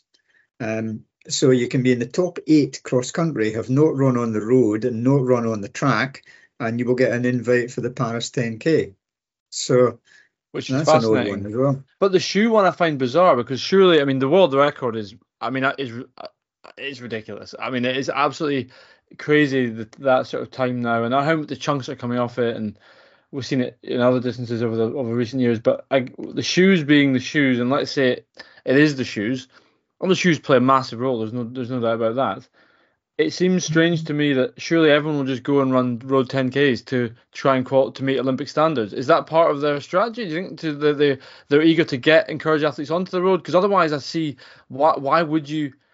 I just think it's a strange one to allow people to run in a and I guess weather maybe comes into it more, but I, I find it strange if the shoes are really bringing uh, an edge compared to the. I know you get spikes with now with a with a plate, but the that stack that you're getting is there's no doubt is is no doubt it's impacting times now. Yeah, no, absolutely. I I, I think the the you know just stepping back and looking at the big picture, I do think it's because there's no big 10Ks around the world on the track, mm. you know, to, to, for folk to get the times. I mean, men's 10Ks have, have basically gone. Um, I mean, there used to be a fantastic 10K every year in Brussels, and and the world record would would would be either go or be close to going every year, but hardly ever see that now. In fact, you don't you don't mm. see it now. It's not it's not televisable. You know, even even some five Ks the the one that Eilish McColgan did was it the sound running one in America. Oh, yeah, she ran track, 30, yeah. That, yeah. She ran 30 there. Like yeah. yeah. so it seems that there is an element I don't know what she wore on her feet, but like I just I, I am the same with you, Tom. I find it a bit bizarre why how road 10Ks because clearly on track you can run fast times on track. You just have to, to get the right meet. Yeah. Well, well, The but, right the- people. but you say you say the right meet, but the right meet was the Sound 10k in April, you know, and and Yeah. there, there weren't any other decent 10ks to get into that folk were going to be running that fast. And some of the American runners actually had, had personal pacemakers in that race as well, which which, which Mm. helped. Um, Yeah. so you, you know it's a you know and you have to get to america and get into the race Yeah. there's all there's all sorts of issues about that you know whether whether your agent can get you in or not and you know bloody Mm. bloody blah whereas with a 10k you know heaps of folk can race in it um Yeah. there's no true. Barriers. I, I, Yeah. I I'm actually I'm actually okay about it, um, because I, I, I think that I, I think that it will actually help. It will help women's running in particular. I think Mm. so. Yeah. Um, so I'm. There's so I'm- many. I, I suppose that now there's with the the shoes and the carbon plates and there's so many more variables than there were previously. There's lots more races, different road races, different elevations, undulating road races, flat road races. Yeah. So I think. I mean, the main got- thing they've it's so got to be exciting to see. Yeah, British they've got to be under World Athletics. Um, you know, they've got to get the tick box from World Athletics. So not not every 10k's got that. You know, Yeah. and and they've got specific criteria. So you, You can't do it know, the Aviemore 10k, which is remember that year it was Uh, like yeah. 8k. I know I know a couple of individuals who still kick around a PB that they ran at a race that was two kilometers short and downhill. You know. and downhill. Um, yeah. But I mean, anyway, back to the original point. Amazing, just amazing to see what Megan's doing. I mean, the, the level she's at now is is just quite sensational. And even you know, despite the we're talking about the the chat on on uh, Gun versus Chip. I mean, Jess Judd, good good for her. That's a hell of a. I mean, a hell of a run, 30 Yeah. 38. You know, and it bodes well for her in Olympic year. And uh, cool. It'd be good to you know. I know I've maybe bemoaned in the past when we've had. It was at the World Champs actually on the roads. We didn't have anyone. There was no British men. I think I'm right in saying in the marathon. I think it was. Um, anyway, so it's great. Anyway, it's just pleasing in Olympic year to see a lot of British athletes, particularly Scottish ones, coming into good shape. Yeah. Speaking of British, uh, last thing we've got for tonight for today is the it was the British uh, sorry it was the home countries cross on the weekend, which is the British Cross Challenge. It was being held at Parliament Hill, and there was a lot of pretty cool coverage actually on Twitter. It seemed to be a very well well received uh, challenging course, Parliament Hill. That's a long term goal of mine to go and run the the run the, the English national at some stage, just to run the Parliament cross Parliament Hill cross country. I'd love to do that. I know they were Tate. Um, Scottish wise, we had Jamie Crowe. Uh, he was the first um, first home and took the home country's international title, fourth overall. Um, Yeah. backed up well by Angus McMillan and Scott Sterling, or Doctor Sterling, as he now seems to be. That's the moniker he's getting now on Twitter by Scottish Athletics. I've noticed that they're giving him his dues there. So good for you, Doctor Sterling. Very good. Um, and they got team silver, the Scottish lads, which is cool. Um, and on the women's side, it was uh, team gold for Scotland. Uh, Scout Adkin, um, Scottish cross country champion, of course. Um, she was third in home in home countries international with uh, Holly Page and Kirsty Walker behind her. So yeah, cool to see medals there, or team medals there. And then I'm just catching up on some the results I haven't seen that are on the Scottish Athletics article. Um, we also had Alice Goodall running, um, and I believe she apparently guaranteed selection for the World Student Cross Country Champs because she was second student in an automatic qualifying position. Good for her. So uh, very good day for Scottish athletes, by looks of it. Any of you guys got any more insight? Any following it more closely? I'm sure you were. Well, well, yeah, Holly Page, I coach, so Holly, Holly was there. So, course. Um, and and uh, what I heard, that it was a hard course, a tough course. There was it, it had been quite icy previously, so it was quite. It was that kind of rutted mud that is actually you got to be careful about your ankles. And, Mm. and, uh, and Hugo Milner in his uh, you know in his interview afterwards was was mentioning how precarious it was, but then by the end of the race he was just trying to rattle down rattle down the hills. Uh, but yeah, it was twisty, turny, and uh, and quite a quite a challenging course. It's challenging at the best of times, Parliament Hill. Uh, but as you say, it's an iconic course, Tom. uh, and uh, be great, be great to get an opportunity Yeah. to run there And just Yeah. in, in slightly better conditions. yes. finally for me, you know, I was impressed to see Jamie so close to Ben. You know, there was only what 10, 12 seconds in it, and uh, also seeing Tom Evans, the the ultra runner, Yeah. mixing it up as well. I was oh, very That's good. the So trouble he's had these- as well. Yeah. Yeah, these, these ultra runners have still got some pace on them too. Like, but uh, yeah, very very good, pleasing performances, and certainly from the the female side as well, and good to get a, a, a victory for them too. So very good. Well, aside from that, it's been a bumper packed episode. I think we we, we said we'll, we'll we'll keep it short, but uh, there's a lot to unpack in there, and uh, long, this, a- is, this is one for your long runs, listeners.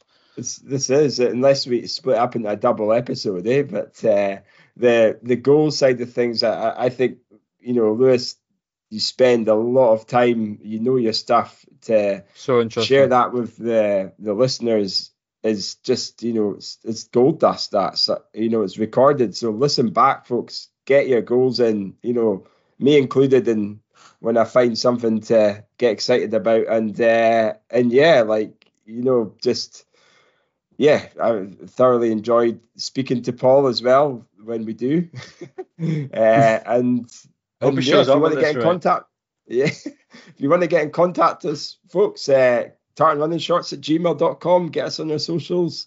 And uh, and ask us any questions. Tell us about what your goals are. How have you What what are your goals and how did you how did you um you know plan them and we can chat about it next time so awesome well thank you folks cracking episode and we'll catch you guys in well probably in a few weeks for me but uh, I, I might dial in and give you a little audio clip to, to let you know how Oh, things are we'll, we'll be back in progressing, eh? two. We'll be back in two. a little un, unpack how Tala went there. you know how I, how I achieved my goals and defied uh, Lewis's process Oh, his- his, amazing. uh, amazing. Look at that. There eh? we go. Indulgence at the So- finish. Fantastic. Get a PB 225. But, you know. but, but we all we all know how Kyle gets fired up by folk telling them that he can't do something. yeah. That's a strategy that I've used a lot. a lot for me. Nah, Kyle, never do it. Nah, nah, it's not gonna. know, happen. Kyle, I don't believe you can go to uh, to uh, Florida and not go not spend every day walking on your feet around uh, Disneyland in the week of a marathon. oh, don't you worry. I'll be going in all the rides.